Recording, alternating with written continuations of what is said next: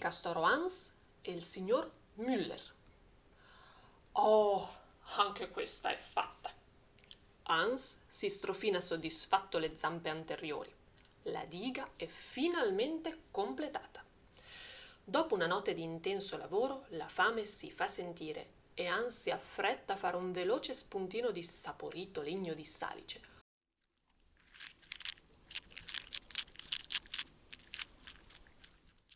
Poi si tuffa e raggiunge l'ingresso della sua tana nascosta.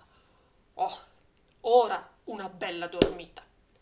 Neanche il tempo di pensarlo e già ronfa come un sasso.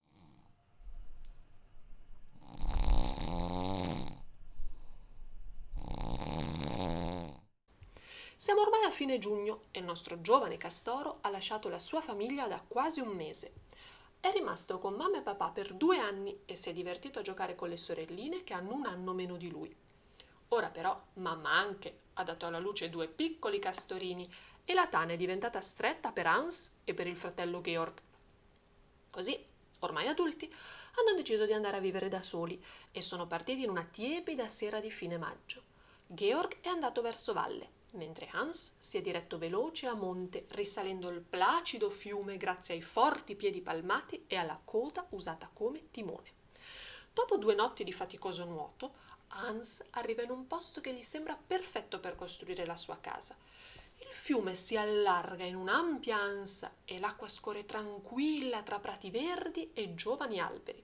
Sullo sfondo i ghiacciai delle Alpi luccicano come gioielli alla luce della luna, mentre verso valle si apre l'ampia pianura punteggiata di campi e fattorie. Hans sospira. Mamma anche gli ha raccontato spesso la storia dei suoi antenati. I bisnonni sono stati tra i primi castori a tornare liberi in queste campagne 40 anni fa. Prima di allora non c'era più nessuno della sua specie a nuotare in queste acque. Che spreco! Così tanti bei fiumi e nessun castoro! Meno male che adesso siamo di nuovo in tanti e se l'uomo sta un po' attento saremo sempre di più. Hans ride sotto i baffi e cerca un nascondiglio per passare il giorno. Sì, sì, avete capito bene. Il nostro Hans dorme di giorno e lavora di notte. Così, notte dopo notte, in una settimana ha terminato la sua prima diga costruita tutta da solo. Oh, che orgoglio! Mio papà mi ha insegnato proprio bene. C'è da dire che oltre agli insegnamenti di papà Friedrich gli sono d'aiuto due enormi incisivi arancioni. Non c'è albero troppo robusto per il nostro castoro e Hans è un vero falegname.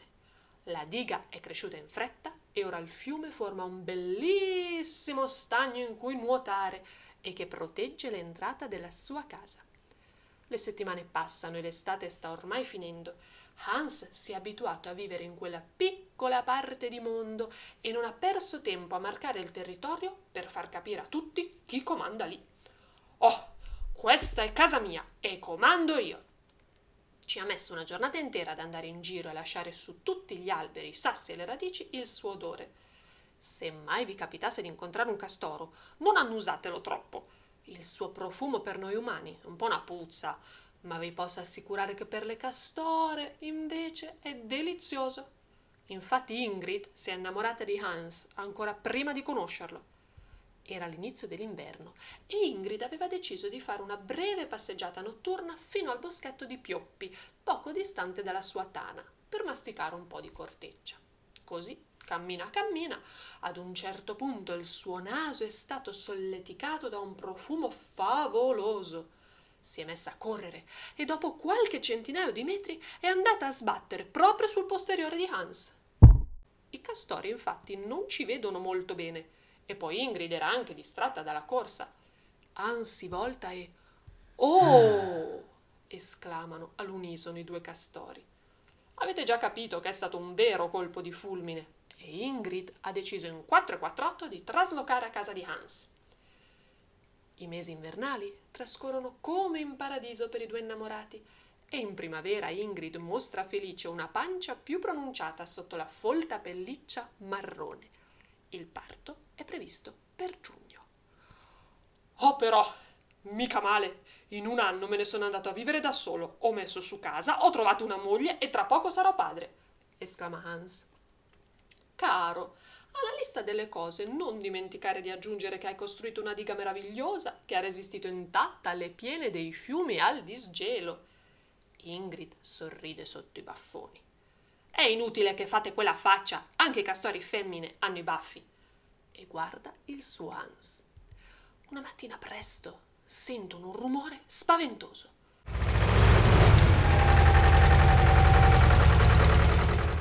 E un mostro di metallo appare sull'argine del fiume. Sbattendo forte le code sull'acqua, i due castori si immergono e raggiungono ansimanti la tana. Tutte le pareti tremano, il rumore li raggiunge anche lì. Nelle prime luci dell'alba appaiono accanto all'acqua delle grosse ruspe e dei camion larghi e pesanti.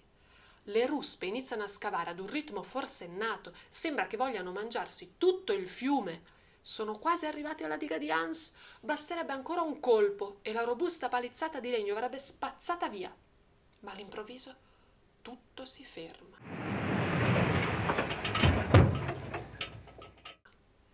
Un silenzio bellissimo raggiunge i due castori nella tana e Hans decide di andare a controllare cosa sta succedendo. Si posiziona a pelo d'acqua, quasi invisibile, e vede sull'argine del fiume una bambina che tiene per mano un signore grande e grosso, sicuramente il suo papà. Hans ha un udito sensibilissimo e sente gli umani parlare, ma non capisce la loro lingua. Noi però eravamo lì e possiamo dirvi cos'è successo. Un ricco signore di città voleva deviare il fiume e creare un campo da golf per tanti signori di città altrettanto ricchi come lui.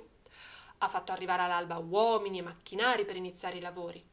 Il rumore dei camion ha svegliato Anna, che è corsa a chiamare il suo papà, e ora sono lì, insieme, a parlare con il ricco signore di città. Non mi interessa perché lei è qui e che cosa vuole fare.